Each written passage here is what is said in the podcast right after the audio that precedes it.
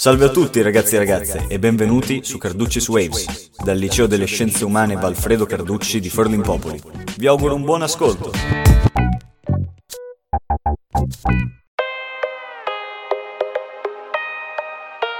Ciao a tutti, sono Silvia di Carducci's Waves Radio delle Scienze Umane di Forlimpopoli e oggi vi parlerò di un argomento di chimica, ovvero gli stati fisici della materia.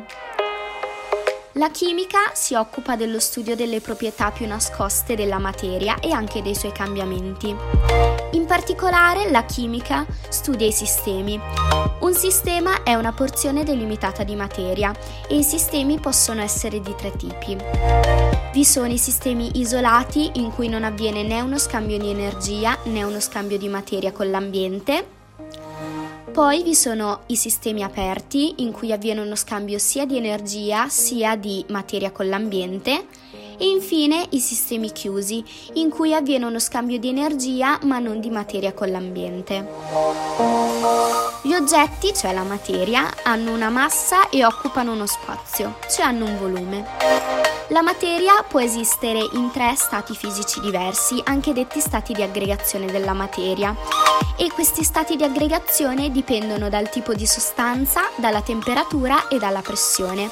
Questi stati di aggregazione sono lo stato solido, lo stato liquido e lo stato areiforme o gassoso, comunque sono i gas.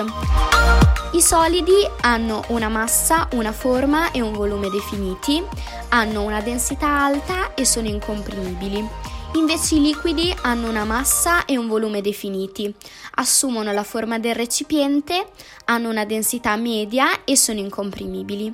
Invece gli aeriformi hanno una massa propria, occupano tutto il volume disponibile, assumono la forma del recipiente, hanno una densità parecchio bassa solitamente e sono comprimibili. Io ho finito e vi saluto, spero vi siate divertiti, alla prossima!